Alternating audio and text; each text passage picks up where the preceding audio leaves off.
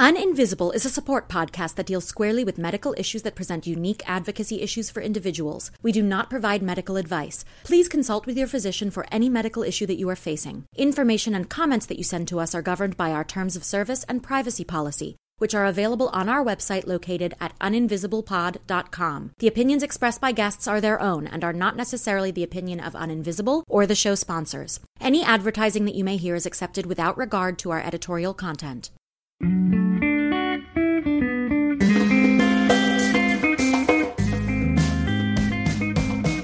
Welcome to Uninvisible. I'm your host, Lauren Friedman, and I'm here with my guests to bring you info, insights, and inspiration for coping with, diagnosing, and treating invisible illness. We're here oversharing so you don't have to struggle with invisibility anymore. All right, guys, thank you so much for joining us today. I'm here with Dr. Madan Kandula, who is the founder of Advent in Wisconsin and Chicago. He is an otolaryngologist and he specializes in sleep disorders like sleep apnea, which I have, as well as other disorders related to ear, nose, and throat. So, Dr. Kandula, thank you so much for joining us today. Thanks for having me. Thanks for having me. Yeah, I'll, I'll be looking forward to talking more about sleep apnea and all these some of these other issues too. Absolutely. Well, why don't we jump straight into it? Why don't you tell us about your area of work and your specialty? Yeah, so I'm an otolaryngologist, which is a fancy name for ear, nose, and throat physician, um, which uh, is especially that obviously covers those areas that are in its name, but it really covers head and neck issues. Um, does head and neck issues other than the eyes and the brain specifically, uh, mm. uh, and really our practice. Uh, we started as a general ENT practice, but we really are focused on uh, what we call the breathing triangle, which is the nose and throat part of that. So if you take ear, nose, and throat and lop off the ears, then you have a nose and a throat. Mm. Um, that what we've what I've come to learn and what my patients have taught me over the the you know 15 16 years I've been in practice is that those issue folks who have issues in those areas often have issues in both of those areas and much of the time don't under, don't know of you know don't know that reality. So the nose and throat really are very very much entwined and people do their best when if if they are challenged in those areas people do their best when we remove the obstacles in both of those areas. And so that's really i mean it, it's sort of you know it's it's absolutely in our wheelhouse from a specialty standpoint. So sleep mm. apnea which you, you mentioned out of the gate is it's a throat issue. If you have obstructive sleep apnea you have a throat issue 100% of the time not 99 mm-hmm. not 98 it's, a, it's always that but unfortunately, most folks who have sleep apnea never see an ear, nose, and throat physician. Mm. And so uh, it doesn't, you know, there are other physicians that can certainly help out. But you know, and, and and I don't think this is too much of a rocket science approach, but if you have a throat issue, I feel and our practice believes that you should be seeing a throat specialist, and there are multiple options that come along with some of these issues but you know that's kind of the long and the short of it is is that we really treat you know basically sleep apnea snoring nasal blockage sinus issues allergies so those issues um, and and there's so many people who suffer with uh, with those issues. Yeah and i mean this these are also issues that can cause a host of other problems. Mm-hmm. So, are you talking about surgical interventions as the main focus of the practice, or are there other like sort of holistic approaches that you take as well? Um, it, it's it depends. We we are surgeons, so we do mm-hmm. do surgery. Um, most let me kind of we kind of walk you through the walk here, though. That yeah. most people who have sleep apnea, so all everybody has sleep apnea has a throat issue. If you have sleep apnea, there's there's three options. There's a CPAP machine, which is the machine you can wear uh, when you're sleeping at night, either on your nose uh, or your nose and your mouth. There's an oral appliance, which is like a retainer that you can wear when you're sleeping at night that just sits in your mouth. And then there are surgical procedures that we do on the throat in, in for the right candidates. Um, when we see patients, the the least likely thing we're going to offer somebody is surgery on the throat. It, it, it, it there are certain, certainly folks who are good candidates for that, but most aren't. Um, alternatively, uh, for folks who, who have sleep apnea or snoring issues, if you've got the nasal blockage that, that is very common in those situations, um, then in, on that side of the fence, if you've got nasal issues. It's either anatomy or lining. So either things aren't open enough or the lining's irritated. In that situation, most folks actually could benefit from simple in office uh, options, procedures to get the nose more open um, because medications don't treat treat the anatomy. So it kind of depends on the area we're talking about. Um, it, but what we try to do is listen, understand what our patients are telling us, listen, understand kind of the place that they're coming from and try to match up our treatments to to to make sure things are fitting properly Absolutely. And it, it sounds like, you know, as you have mentioned, a lot of patients who have these kinds of issues aren't necessarily being referred to see an otolaryngologist or an mm-hmm. ENT. So, is part of the work you're doing about raising awareness of the yeah. need for overlap in these treatment areas?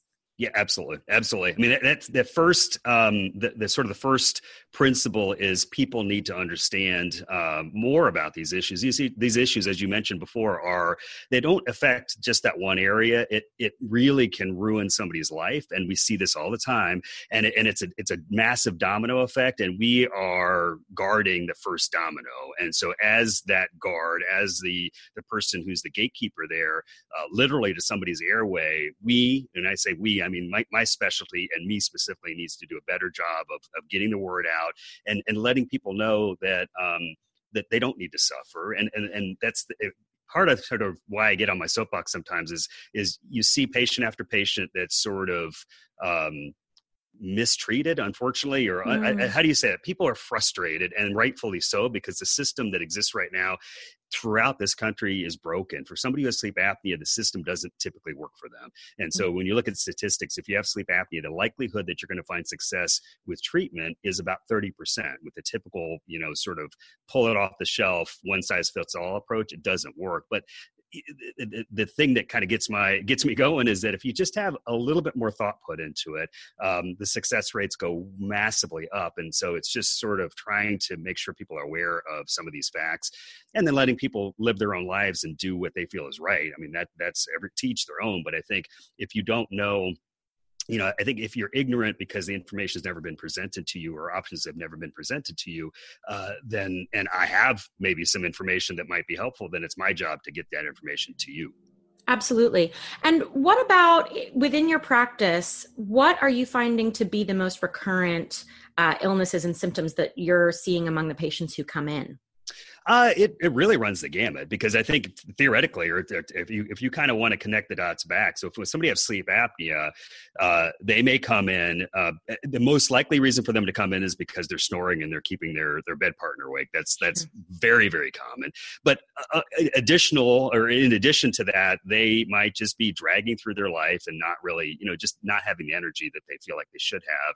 And the challenge is if you have sleep apnea, it's it's happening when you're asleep, and you're the last person to know that something something's going on. And so, you know, I think it, it runs the gamut. And we actually, um, you know, yes, we're an ENT practice. We have these specific areas of focus, um, and and so it kind of runs. I think we see folks coming in seeking help for conditions that you wouldn't sometimes necessarily relate uh, with, you know, ENT issues. Even like the fatigue mm-hmm. I just said. I don't know that most people would say, "Oh, i am tired. I should go see an ENT." Um, you know, you you might think, "I'm tired. I should I don't know what you do. You know, you, yeah. you want to do a whole lot of other things, which is, you know, maybe you're going to be right on the right path, maybe not. And then from a nose standpoint, you know, we see a lot of folks with chronic headache issues, sinus infections, um, you know, those sorts of annoying, ongoing quality of life um, devastators. So, yeah. Mm, absolutely. I mean, it's interesting because it seems to me that, you know, allergies, nose issues, um, even fatigue, those are things that no, most of us would go to our GP first, right, mm-hmm. for, for care. Um, yeah. Do you think it's a, a disconnect between um, the referral system as well, that, that perhaps GPs aren't always – aware that that any of those symptoms should probably be referred to an ENT as well? Yeah, I think so. And, and I don't, I don't, I do not like to point fingers, but I would say that system isn't working really well. Uh, meaning, from a referral standpoint, um, it it just, unfortunately, I guess I can only speak to my experience. I'd say, you know, with with uh, definition, I'd say definitively for the patients that we see here and we treat, uh, far far too many of them have been sort of given multiple band aids to try to you know stop a massively uh, hurtful wound, and um, that's not right. And, and yeah. so for me, it's sort of a um, there was a time where I sort of held my tongue a little bit more and, and tried to be sort of polite about it. At this point, I don't, I'm not, I don't want to be rude about it. I don't want to be anything other than truthful and forthright and, and just sort of letting it be known. And, and I think, um, that not not all ills in the world are due to sleep apnea you know that's not true eh, but i'd say there, there are more people in this world walking around and suffering needlessly um, mm. than there than there ought to, and, and and and even one person who's suffering needlessly is one more than there should be.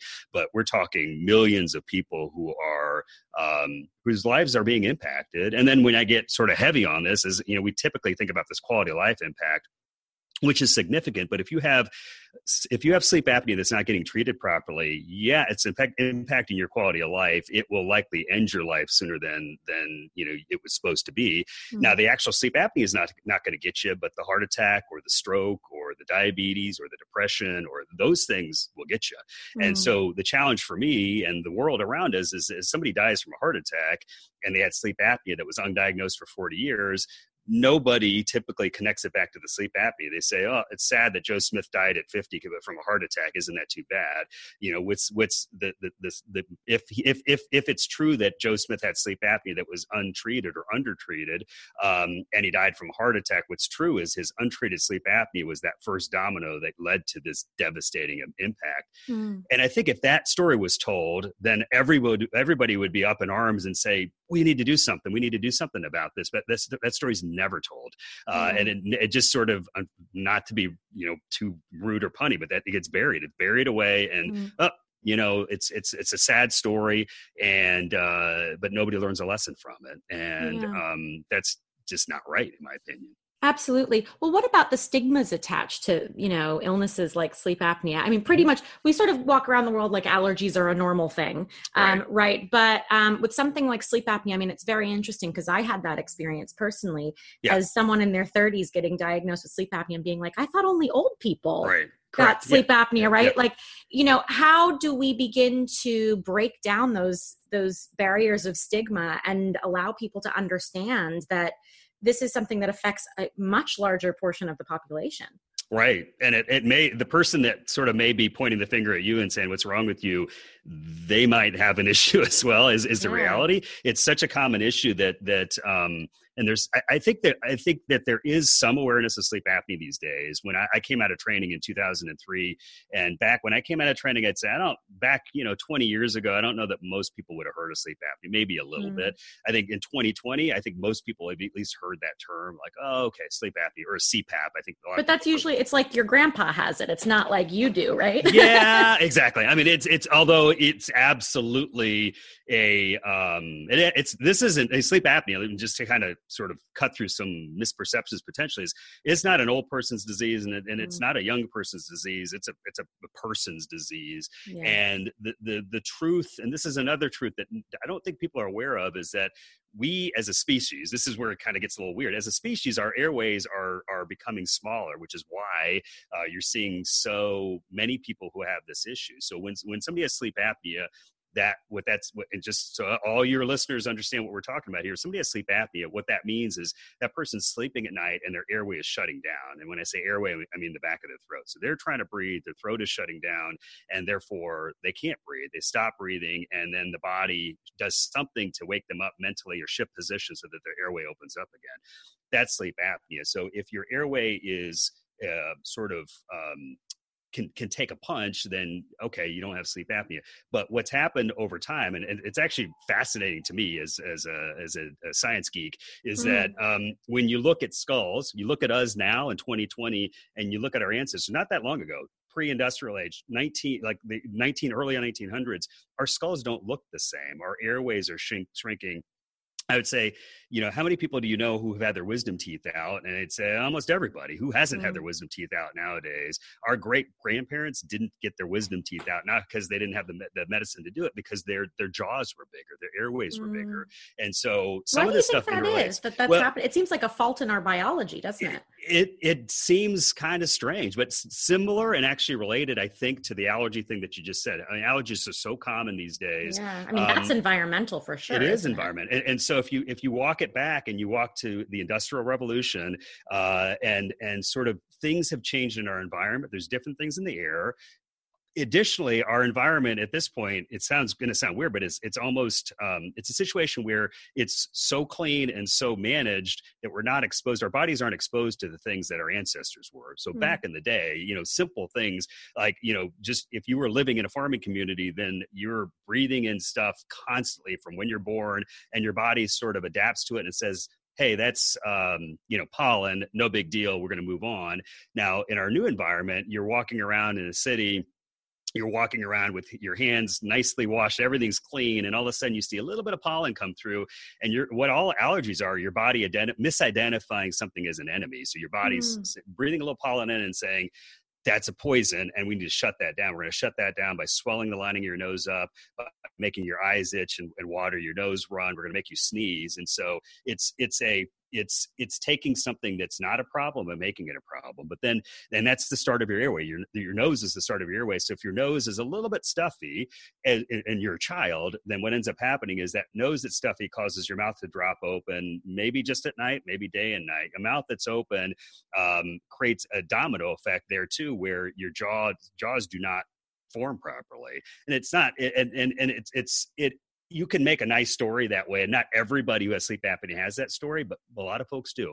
Most folks most, most folks who have sleep apnea the issues actually started way back in the day a lot of times when they were kids and they might not have had sleep apnea then but they were sort of um, destined or programmed um, because of their environment to have an airway that they weren't supposed to have. And then as you get older and your airway is compromised, um, most people, I think, when, when you hear the word sleep apnea, a lot of folks think about, oh, you have sleep apnea because you got too much weight on. And, and sometimes that's true. Uh, but I'd say the flip opposite is actually more true. And it's something, this is something I've sort of recognized more recently, unfortunately, is that if you have a compromised airway, almost a guarantee is you're going to have more weight on your body than you're supposed to have because mm-hmm. you you just it's hard to be active and productive and make the right choices food wise when you're not breathing and sleeping properly. I don't. You know, if I don't get a good night's sleep, the next day I'm less likely to exercise and more likely to eat trash. And so if you eat trash and you don't, you're not mobile, uh, then you're going to put some weight on. You put weight on and you had a compromised airway, that's going to make your airway even tighter. And there you go. And now it's you a vicious cycle. Absolutely. Yeah. And, and, and so I'd say, you know, certainly there's folks who, who kind of, um, I don't know, they, they can kind of, you can, pretty much any if you want sleep apnea gain a lot of weight you're gonna have sleep apnea. Nobody chooses to do that and i'd say maybe somebody out there is in that camp but i'd say more folks are in the camp of compromised airways that um, they don't even know that starts the ball rolling. Do you think it's something that perhaps more people should be getting tested for sort of as a baseline you know that like we go in for our annual checkup at our gp should we be having our airways checked as well I, it, it's a it's a slippery slope there. I, yes, I think yes. If if the person who's looking and thinking sort of um, isn't just checking a box off because mm-hmm. unfortunately in medicine i think as anybody who goes and, and, and interacts with the healthcare system these days there's a lot of box checking and not a whole lot of listening and, and taking you know uh, not a whole lot of listening and not a whole lot of common sense going on these days. Mm. and so but yes i think i think if we had a system in place where somebody who has a question or oh, man maybe i have this issue i'm not sure if somebody if, if those people could go in um, the, the, di- the way to di- we diagnose this is so simple these days. It's an in at home sleep study. So you don't have to go to the sleep lab. You don't you can sleep in your own bed. It's a simple device. You go to sleep with it one night. If you bring it back we, we we download the information. It tells us exactly what's happening. Um, that's a big deal. I mean, that that we've been able to do really well for the last 10 years or so. Prior to that, everybody had to go in the sleep lab. Sleep labs still have their place in the world today, but um, but but a, but a small place. But anyway, I'd say, you know, awareness of these issues, diagnosis, uh, and kind of going from there. I mean, when you think about healthcare in general, and I try, I actually try not to. I try to think about the person who's sitting in front of me, and that mm. that's the most important person in the world to us. Uh, but that, and when and you, when you do that, when you're intentional and sort of in the moment, um, that's I think how you actually change the world. But if mm. I allow myself to fly out into space and look down upon us, I'd say if you think about healthcare in this world, and this country specifically, is a massive change that could be created in a simple manner would be to diagnose all those folks out there who have sleep apnea and then to treat them properly. Mm-hmm. And um, because all the other things we talked about, when you look at healthcare spend and you look at heart attacks and strokes and diabetes and depression and all, all the, and I can go on and on and on. Um, if you could, if you could magically wave your wand and take those things out of people's lives that's massive impact on lives but it's also massive de- massively decreased spend um, from a just a global standpoint. So it's a win-win um, but the challenge is, is people don't people have a hard time connecting those dots, which again is why yeah. I like to to to talk about some of these things because some of it gets a little complex, but I, I, a lot of it I think is very very. It's deceptively straight. simple, isn't it's it? It's very simple. It's so yeah. it's it's it's literally in front of your face. That's where the answer it's, is. It's, literally, literally, literally, that's the place where it all happens. That's yeah. it. That's it. And so there's not many things where it's it's like it's right in front of you, man. It's right mm. there.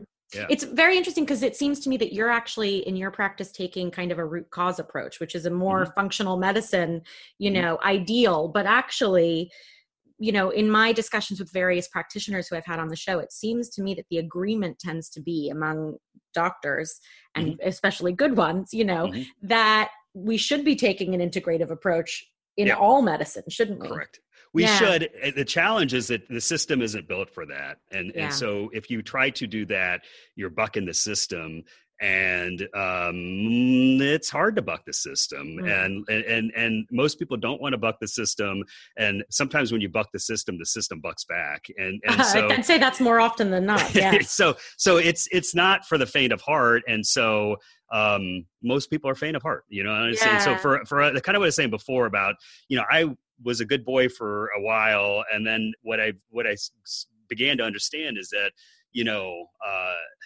being a good boy and sort of playing by the rules of a system that's broken isn't I'm just not morally. I'm not okay with that, and not yeah. that we're doing anything. We we are sort of as buttoned up as you can be, but I'm all I'm saying is that um, if, if if you believe there's a problem and you believe you have a solution then it's your duty to to to bring that and bring that full force and yeah. that's all we're trying to do and, and back to the, yes i would say you know the integration of some of these disparate areas in healthcare would be wonderful um, but that the solution for that will never be a top down approach. It cannot happen because when you go top down you crush what's on what's on the bottom. It has to be a bottom up approach.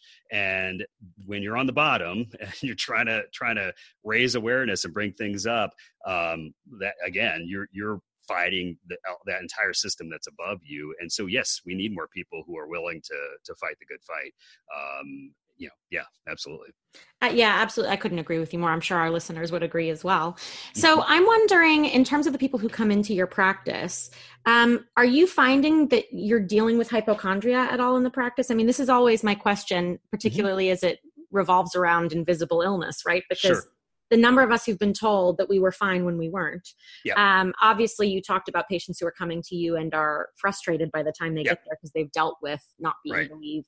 But you know, are you seeing by the time they get to you, are you seeing any hypochondria in your practice, and how do you handle it if you do see it? Um, honestly.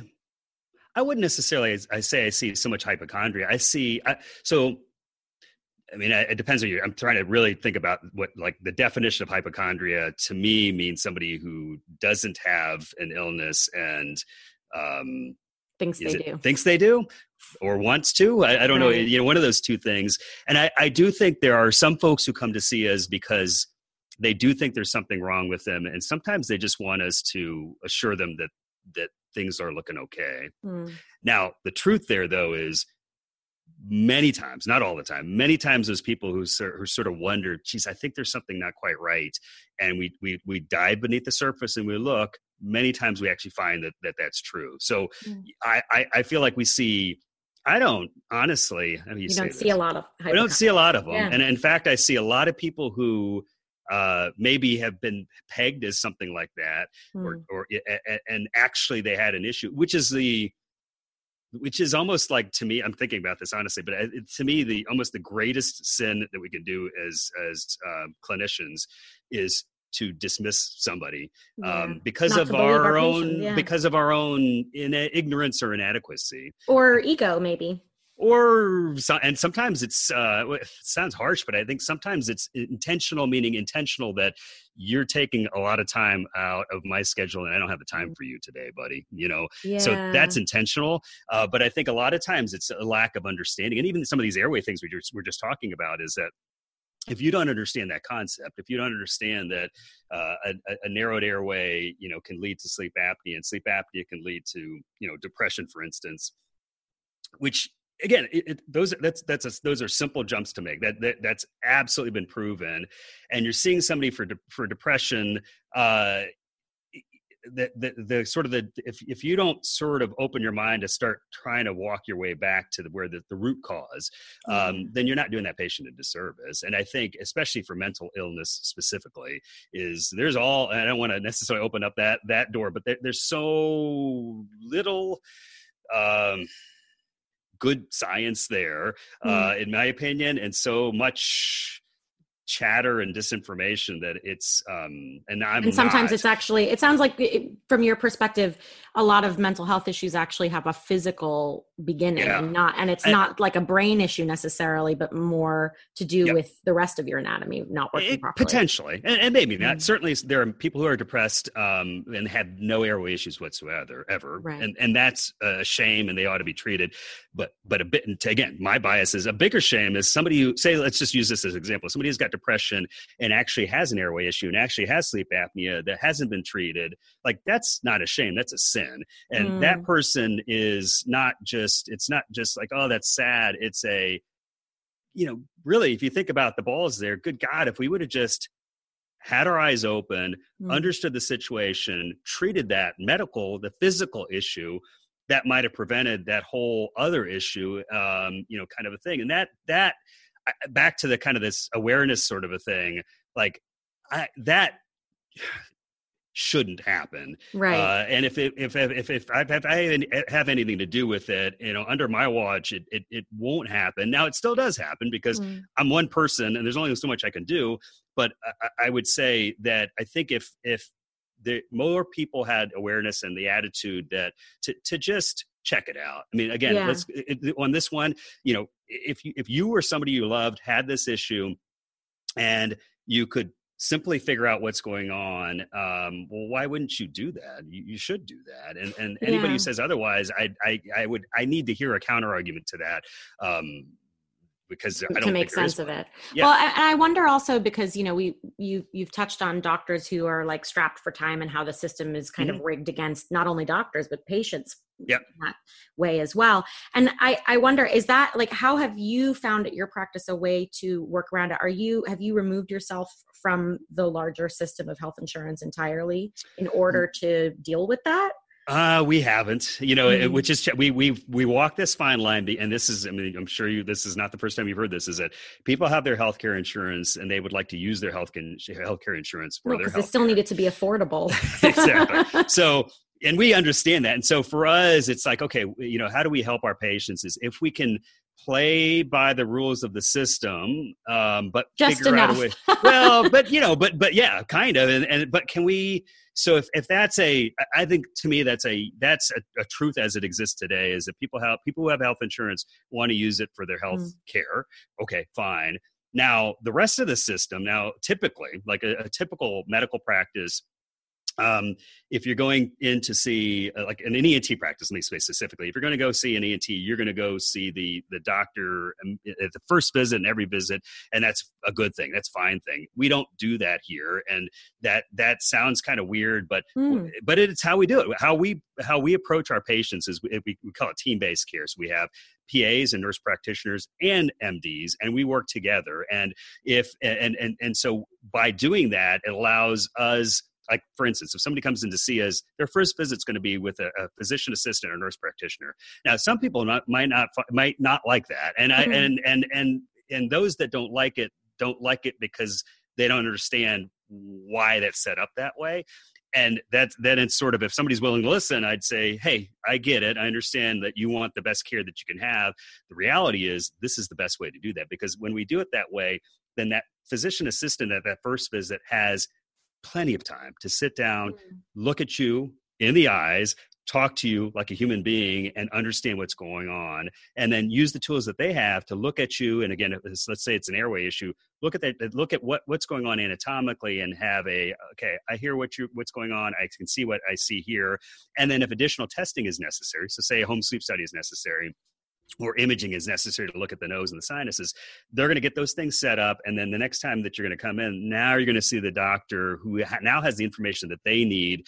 Now they and they have the time now. Now instead of wasting that doctor's time by sort of doing sort of information gathering on the front end let's make sure that the doc has all the information that they need so when they sit down with you we're not wasting your time or their time and and and and that's how we do it. So really what we do is we kind of protect and preserve our doctor's time by by making sure that our docs are doing things that only doctors should be doing and we protect yeah. and preserve our pa's time that way and so that's how we do it and that works okay like within it sounds to me like it's more of like a medical concierge system in that way like what you're doing is because so many patients so many of us struggle when we sit down with a new doctor to tell the story right mm-hmm. and there's there's so much that can get lost in translation it sounds like you're bridging that gap by mm-hmm. bringing the pas or the nurse practitioners in first to sort of mm. create the story in the doctor's language so that mm-hmm. there is an understanding between doctor and patient and you can yep. lead them through the process to me that sounds more sensible and it's it's a shame that um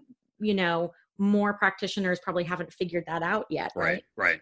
yeah and, and and there's you know there's the sort of the counter argument to that which is is I, I, mean like you know what i mean like we've i guess bottom line as you said and i kind of say it repeated it is our we don't have the perfect system and our mm. system we're always working to make it better but um, our system is as good as we can make it to be in the in the day and the age that we live in and you know sort of meeting all of our masters our patients are, we serve our patients but in order to serve our patients we need to work with their insurance companies because that that's what most people want and mm. you know we've thought and talked about well could we just buck the whole system and you know we could but then we would actually reach fewer people and fewer patients which isn't you know that's not a great uh, option for for us what we're trying to do. So yeah it's trying to say okay these are the rules. How can you know in these with these rules how can we continue or how can we deliver the best care that we can? And to, in this day and age this is how we do it. And and it really does work. I mean it works as a physician I'm a better physician because I work in the system that I work in uh, than I was back in you know 10 years ago when I was seeing every patient every visit and and and, and just there's so many time so much time in a day. And in, in addition there's so so so I think there's there's so much time in a day but there's also so much time that somebody can be truly present and engaged. And I think the frustration on both sides from a physician and a patient standpoint is when a patient comes in and expects full engagement, full attention, and doesn't get that. And then as a doctor, you, you know, if I were put in a situation where I was not able to be present and fully engaged, I would feel like I'm I'm compromised. Mm. And you, you'll you, most doctors in this country they call it burnout, but they're they're they're getting crushed in this system as well because they aren't able to do what they got into this thing you know business to, to do because mm. the system is so sort of discombobulated that it, it just it ruins it it ruins it for everybody. It ruins it for the patient ruins it for the physician and then you have a bunch of of everybody's unhappy um right.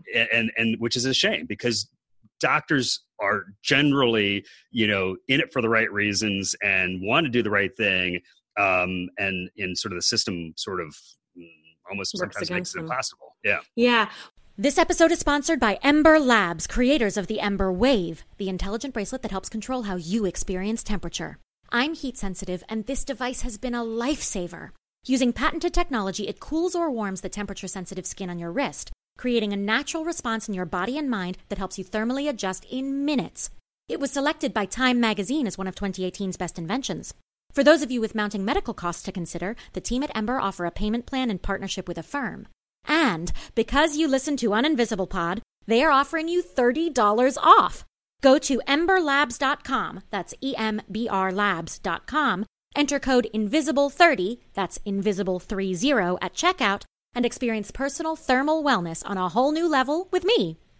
Well, and I'm I'm wondering, you know, is there special training that the the practitioners in your practice go through in order to address that patient feeling of frustration you know mm-hmm. that that so many patients are coming to you after going through doctor after doctor after doctor getting no answers maybe yep. um, or getting the wrong answers you know and sure. feeling very frustrated and like they've been shuttled from specialist to specialist mm-hmm. does that mean that you're also making sure that that the clinicians who work in your practice are practicing greater empathy toward patients as well that their bedside manner is a, really important part of the hiring process yeah yeah. It's it's basically it's an it, anything short of excellence in that regard is a non-starter. And meaning that you know and, and part of it is just if you're in a culture that where that's the expectation then you you raise your game if your game wasn't there to begin with. And i think um and, and we don't actually how do you say it? we don't actually sort of sit and talk about this so much we do. And we we model by doing and then you you know and then it's just sort of that's the culture that we have. And mm.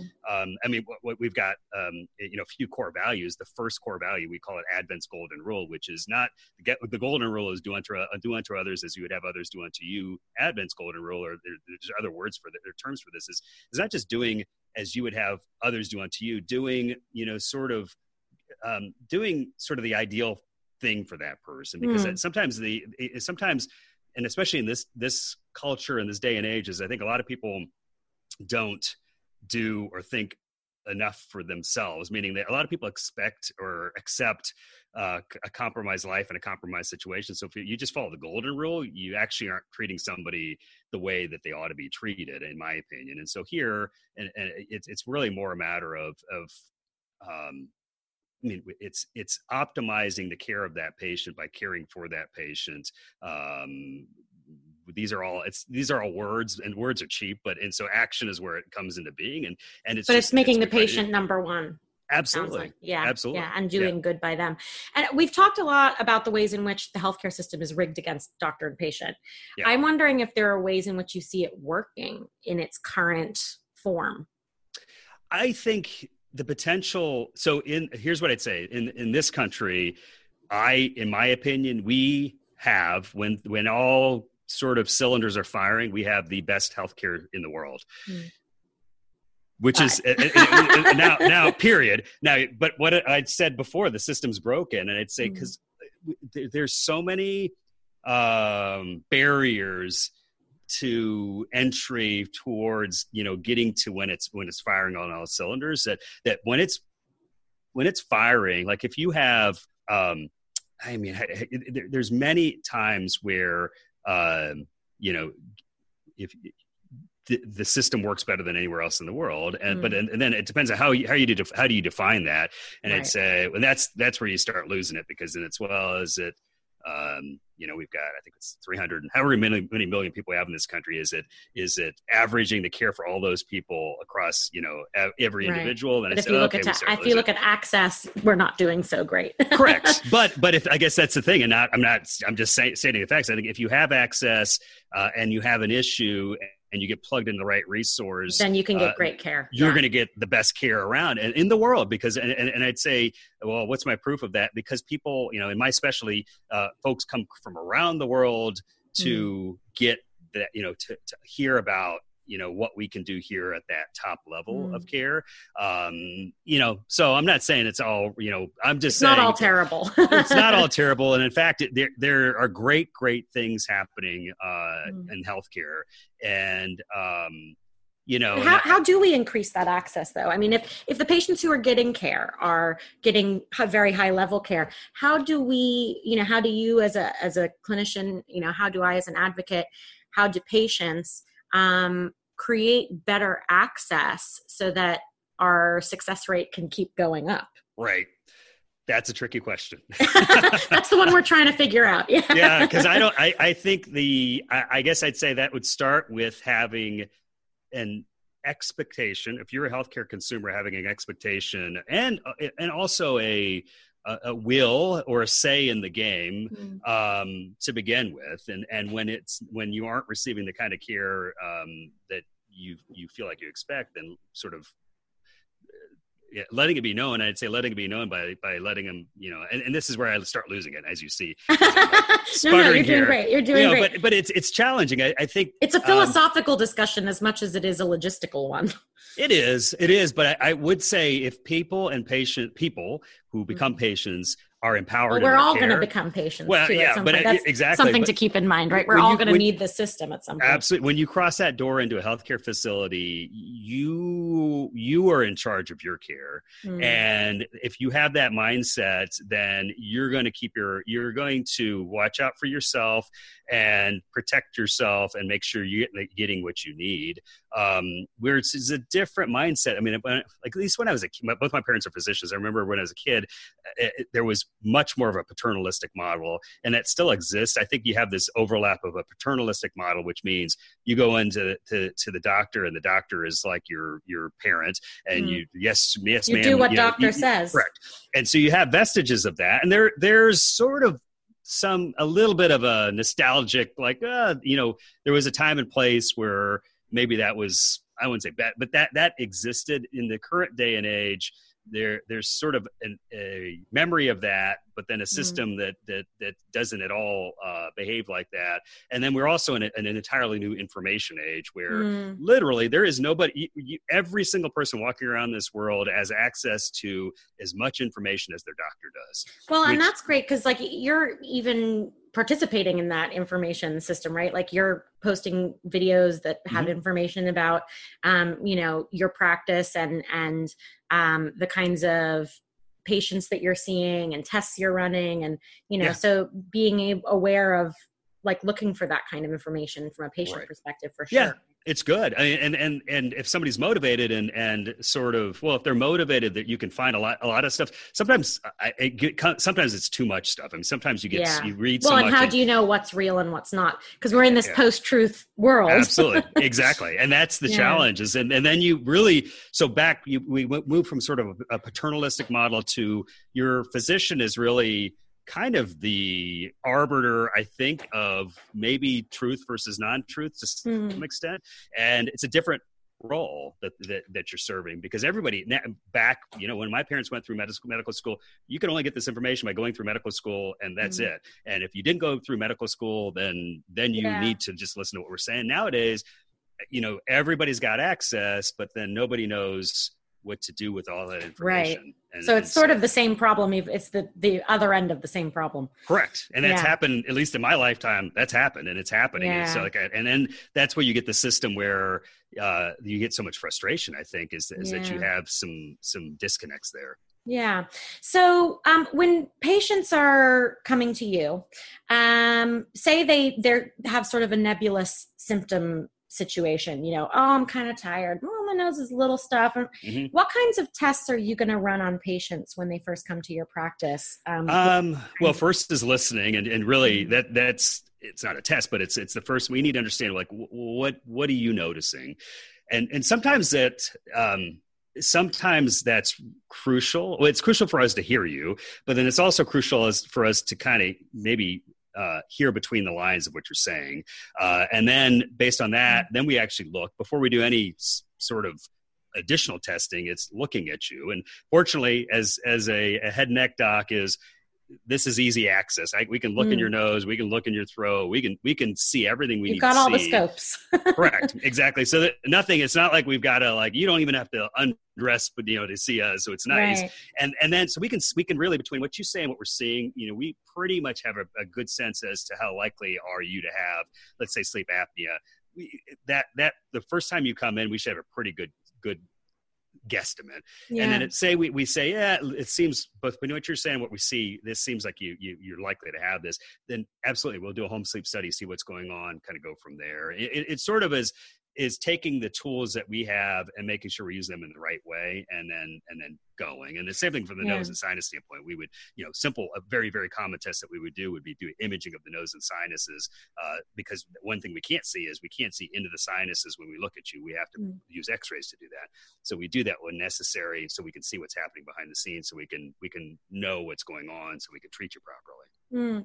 So, with someone like me who, like, I've got a CPAP, right? You know, mm-hmm. do you see that as a long term solution to something like sleep apnea, or is it like an imperfect? Because I, I often think to myself, gee, it's a good thing my CPAP is more compact, right? They've gotten right. smaller over the years, but sure. it still feels like a bit of a an ancient way to, right. you yeah. know, to be treating something that we haven't come up with something less, or more convenient, if you will. Yeah, it it could be a permanent solution. Mm. It it is a bit of a um, how do you say this? It's a bit of a like a gray like, area well i wouldn't say it's so gray is my bias is if i so let me kind of dial back if you have sleep apnea you have the, the three options you have cpap you have the oral appliance option and you have surgery mm. most people who are who do well with the cpap machine would do just as well with, with an oral appliance most people who have sleep apnea have never heard about an oral appliance and mm. so hmm. and to me that's not right um, and so and nobody's going to do very well if their nose isn't working so if you have sleep apnea like i said you have a throat issue there's about a 70 80 90% chance you, your nose isn't optimal either.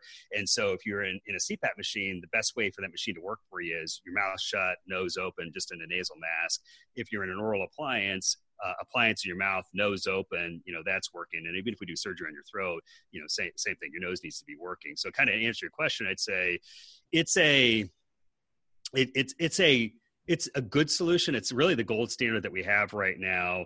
Um, there are advancements on the surgical side of things. Um, it, the, the, tools we have there, it's hard. To, I don't want to go into too too too much detail, but I'd say what.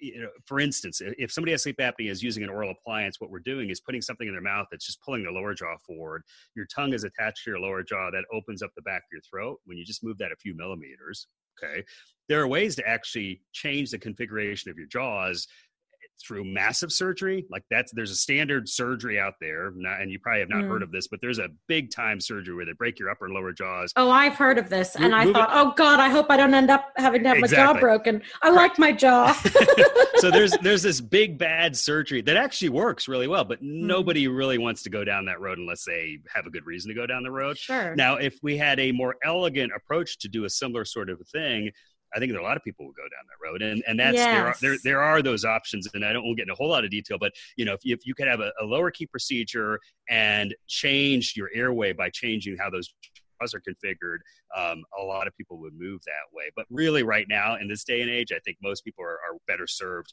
Uh, I think actually, honestly, I think most people would be best served in an oral appliance, um, mm. but just it, you have to be you have to work with a dentist who knows what they're doing and and and wants to be able to work with you most people who come in with sleep apnea or, or questioning sleep apnea are are pulled into a system that's rigged where you're you know basically they're the system assumes you're going to have to try gonna, the CPAP first. You have to, and, and even and it's like a fail a, first situation, or it's a it's a this is the only option, and it's either mm-hmm. this or the highway, buddy. I think a lot of people get that thing, and and and there's never a discussion about any other option, and so. Um, but anyway, I'd say back to the machine, I'd say yes, it's nice that the machines are smaller and quieter and better than they have been back in the day. It'd be nice if you had sleep apnea if you didn't have to have a machine, you know, to begin at with. all. Um, yes. that's, that's like, I that's, often think that I travel and I have to carry this extra briefcase around with me, and I think, God, this would be so much easier if I didn't have to. You know, correct. I'd love to be low maintenance again. yes, absolutely, absolutely. Now, you not to get. I mean, I, I don't want to kind of take things over. But have you heard of that oral appliance option? Or no? I tried it actually. Yeah. I okay. I did the CPAP first and was yes. only offered a mask cool. that went over my nose and mouth. Right. And no one told me about other masks. Then that didn't work because it kept me up all night because the yeah. cord hit me in the face yeah. every time right, I moved. Right.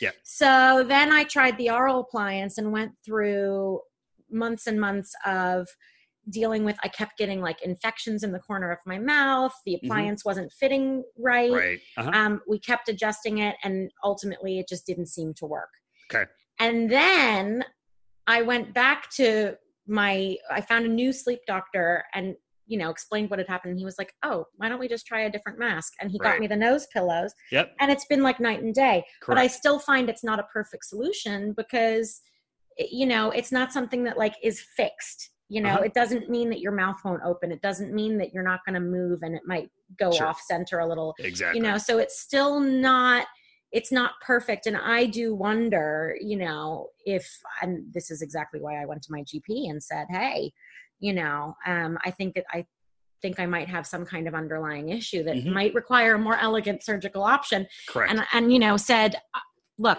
the CPAP's fine, but like I actually think what's happening is that I'm having a sinus issue and I need to get mm-hmm. it checked out. Mm-hmm. So, mm-hmm. you know, there could be all of these underlying issues that I could have gone on with the CPAP for, you know, another 60 years. Yep. But maybe there's a, an easier option. Correct. Yeah. And I would say at least just how our system works is, is our system is sort of built with the assumption that if you if if you you that most people would rather not use a machine unless they have to use a machine Yeah. and so our bias is that way versus the opposite now we certainly prescribe a lot of cpaps and there's a lot of our patients are in cpaps but the system is is built that way the other part of our system is we start with the nose it's a nose first approach because Mm. your airway starts with the nose See, no And one's so- looked at my nose. right and i'd say now the reality is your sleep apnea is not coming from your nose Mm. period it's coming from your throat but some of what you just said sort of and, it, and it's and you're not alone here you're not i mean you're you're you, it's a typical story that that it, your story is the every person story Yeah. which is you know it's sort of the system that's sort of jumping to conclusions and jumping to treatments before we just sort of say like hey, you know okay we can jump but let's let's walk logically in a forward direction Mhm. so our system like how we do things here is listen to you look at you. If we think there's a lot if there's we think there's something going on nose and sinus wise we're going to make a pit stop there before we go too far down the road. Now if we look there and either we look and everything's good we're going to let you know about that. Or we look and like eh, it's, something's not quite right here.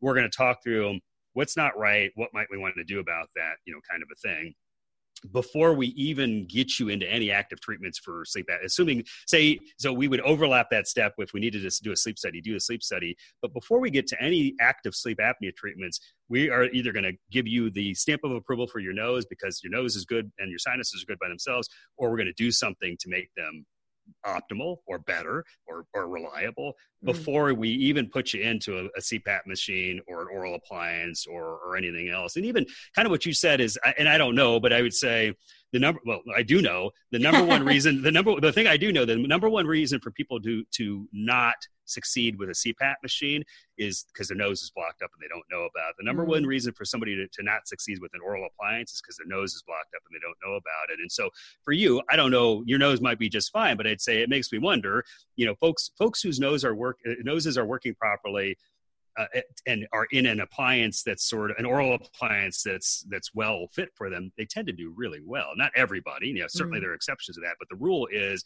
nose working appropriate appliance, oral appliance, people do well. Um, and I'd actually say the similar thing with a CPAP machine. Somebody who's we put in a CPAP machine, nose working, then we put in a, them in a CPAP machine, and with a na- like ideally with a nasal. We, we you know our again the reason you got put in a full face mask is that's just the that is the laziness of the broken system, which says you have you know sleep apnea. Um, yeah, let, we, we don't really care about you. We're going to shove something on you on you. Uh, we don't care the the fact that most people cannot tolerate a full face mask because it's really claustrophobic. Well, that We was really oh yeah, that was the other thing. I felt really claustrophobic, and I've Absolutely. never experienced claustrophobia in my life. and it's frightening. And I was like, I couldn't get to sleep because I was anxious. Right. You know, and it makes you think like that was setting off my fight or flight, right? But Absolutely. Yep. I imagine that the apnea itself, the the fact that I was not like I would stop breathing in my sleep, and people who have sleep apnea, surely that's setting off your body's fight or flight response Absolutely. every time it happens, and it could happen, you know, upwards of you know fifteen or more times an hour, you know. Absolutely. So the fact that it can happen that often in your sleep, and that your body's basically, I mean, we talk about dealing with chronic stress in your waking life. Sure. Imagine if you're having it in your sleeping life too. And this is exactly why sleep apnea is such a dangerous, Absolutely. um, you know, issue to deal with, and why you need to get it treated if you have it. Yeah. Well, I think like to me, there's many definitions of insanity, but this one, what you just said, if you kind of follow Mm. the ball there is, so if you have sleep apnea, you have a throat issue. Again, you're likely to have a nose issue. So your throat is tight, your nose is tight. It's just, just sort of a, a, a sort of a, a sort of figurative person. Mm. Throat's tight, nose is tight. How can we truly um, ruin this person's life? Is we're going to put something over their tight nose and tight mouth, and you know, assu- and and somehow think that they're going to go to sleep with that. Like that's the definition of like like Yeah. it, it just it doesn't make any sense at all. Yeah. And yet that's the standard of care. It doesn't make sense. And so you know, um, in absolutely that, that fight or flight reflex that you it, your body is already when somebody has sleep apnea, you know, multiple times, sometimes more than a hundred times every hour, their body's shutting down, and so the body is just revved up, and it's it's revved up, and it knows your airway is not working right, and it doesn't trust the airway, and now all of a sudden, like I said, somebody's going to shove this thing on you, and that's why the, the that's why the uh, compliance rates are so poor with CPAP is that it's it's sort of it's an it's an insane process it's the standard of care and um your story is the, the story i hear mm. all the time. And again, maybe your story, maybe that's just how it is, and it would have been that way. But, but also, here we are three years later too. It's yeah, like you right. know. Well, and, and, and a lot a lot of folks jump off of that journey really early. Like mm-hmm. a lot of folks go in, do a sleep study, get the CPAP machine, can't tolerate it, and not just and can't it, tolerate it. And they and it's both. It's I'd say there's one thing between like I can't tolerate this, I can't do this, versus this thing it feels like it's going to kill me and I, I, and then you go to tell your doctor that i tried this thing and i felt panicky. I felt like i had claustrophobia and your doctor what they're going to say is we'll try it again and you're going to say no. See you buddy i'm out of here like yeah. because that's what you should say. You should say see ya i'm gone like that's crazy and and your body your mind is saying don't do that.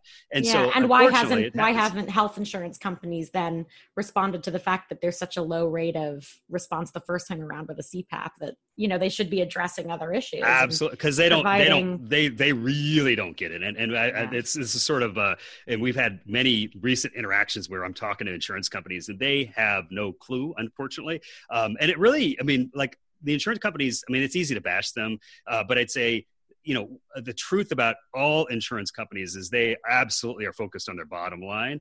And and i'd say even there if they actually listen to some of what we're talking about if if, if you're a bottom line but you know guy or gal this is bottom line. So if we can treat these issues early on and prevent these downstream complications if you're a top line, bottom line, or just sort of golden rule person, it, it hits it right there. Like it, this is it, it's good, but it, it's good on all regard or uh, in all regards. But they don't they they don't they actually don't listen. And in fact, I think how they're wired is um, they would rather not see that you're diagnosed with sleep apnea because that means you're going to get some treatment and they'd rather not you have a treatment because you know I mean it, it's yeah, sort like of to this, deny you anyway yeah correct which is insanity for the even if even if they were looking out for their own selves it's insane because if they were truly looking out for their, their own selves and they understood sort of the dynamics they would want you to get treated because it actually would end up saving them money uh, yeah. in, in, the long time, in the long yeah. run. So yeah, I, and I'm wondering because you know we're talking about success and failure rates with something like CPAP.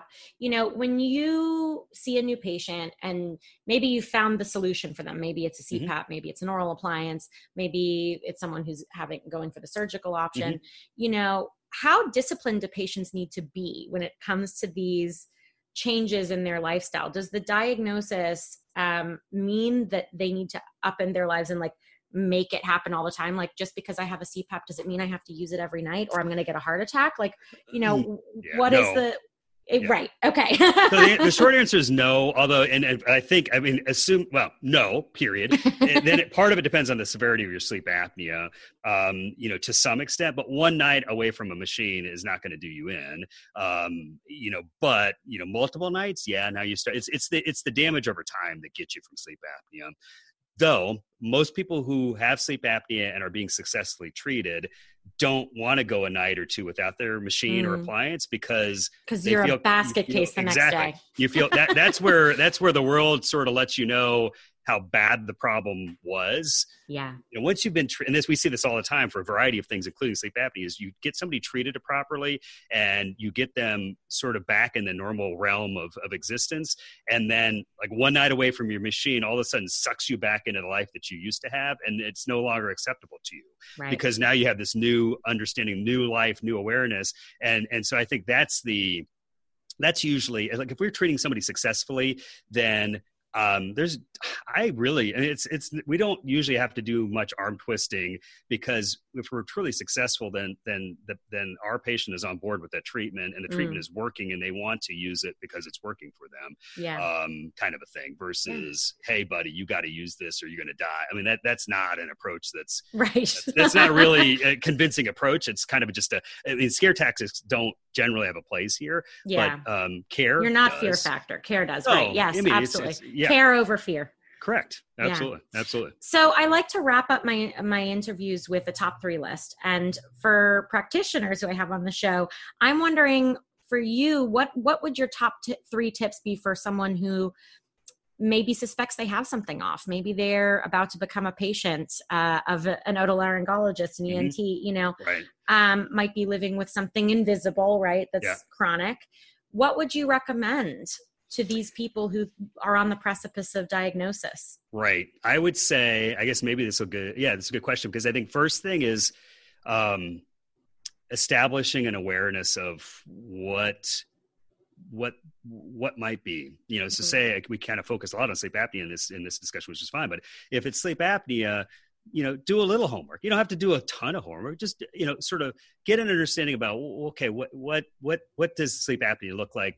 Might this be you? Might this not be you? Okay if it is you okay or if you think okay this is a possibility then the next thing is do, your next bit of homework is finding the right resource for you hmm. um, which it's tricky and and the tricky part is is that i know what i do and i know what we do here but we are where we are. We're in milwaukee and in, in chicago. We're not in california. We're not you know and so not that we're the be all end all but i'm just saying is that you know it's finding the right resource from a medical standpoint that okay i think i have this issue.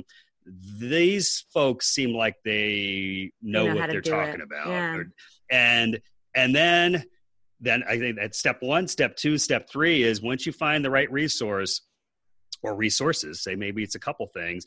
Once you actually engage, is um, go kind of have a trust your gut and trust your mm-hmm. head on is is this is this seem to be making sense to me and and, and way to way for you to easily check that is when you're going into your your um, clinical uh, appointment with your you know md pa whomever is do you understand um, does it do you believe do you have confidence that they understand what's going on mm.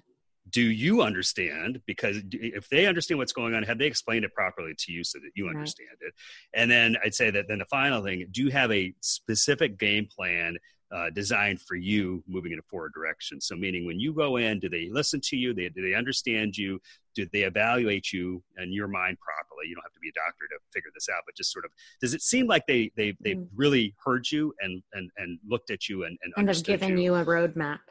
And yeah, if you if you, I mean, I I, I don't actually I, am not a big fan. I don't, I don't visit doctors often, and when I do, I'm that's interesting. A doctor yeah. who doesn't visit doctors. I often. I try to stay away because and but when I do go, I always am shocked uh, that at, at, the lack of um, all the things I just said, the the the, the lack of and I'm a doctor. Like they could, they could sort of, uh, you could speed through the process. Like you know, I don't need like just cut to the chase. Yeah, they can use the language with you. You're use the lingo. The you know, like yeah. tell, tell me what you think is going on.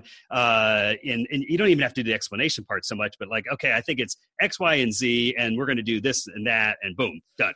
And it doesn't happen. And when I go mm. in, or if, if, I'm taking my kids in, or I go in with my wife's appointments, it's it's like it's always like this is craziness because people. I just and I'm not that I am sort of impose my will on them because I'm not going to tell them how to practice medicine, but I always leave, unfortunately, shaking my head like how.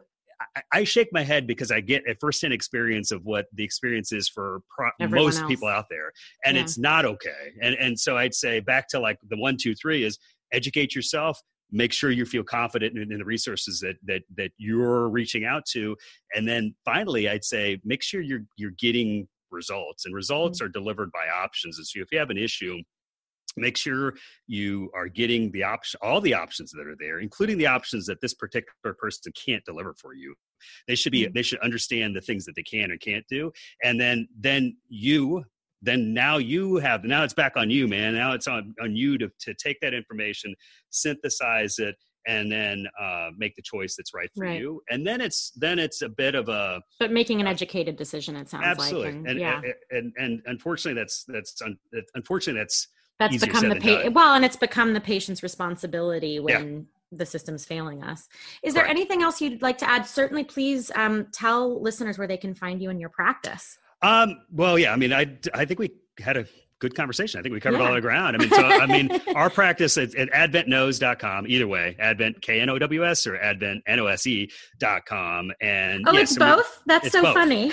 and it's intentionally I don't know. It's it's either hokey or uh, memorable or one of those things. I think but, it's uh, well. At least you've got a sense of humor about it yes. all. oh, absolutely. No, we do. Um, but but ba- that's where you can find us. And and there, as you said, there's a lot of videos and and information. And so even if we we do get, I mean, because we we are sort of out and about on on the internet, uh, you know, we get folks calling in from all over the place, and and mm. sometimes it's a um, do you know somebody in Sacramento? Yeah. And and maybe I don't, but maybe maybe I do. And if we do, it's trying to you know hook you in. We do get folk coming in from far away mm. uh, for treatment, um, which is cool in a way, but uncool in that it's and that they have I mean, to do that. that they have to do that exactly. Yeah. That and and part of our mission here is you know we we have what we have, and there is a need for what we're doing, and we are trying to to grow this as um, as, as, sort of quickly as is feasible because we have to maintain the quality that, that exists here. Mm. So ideally is eventually we would like to be out where you're at because mm. um, it, it's hard. It's hard for yeah. folks to try to come in to see us. But anyway, it's it's easy to find us uh, online and um,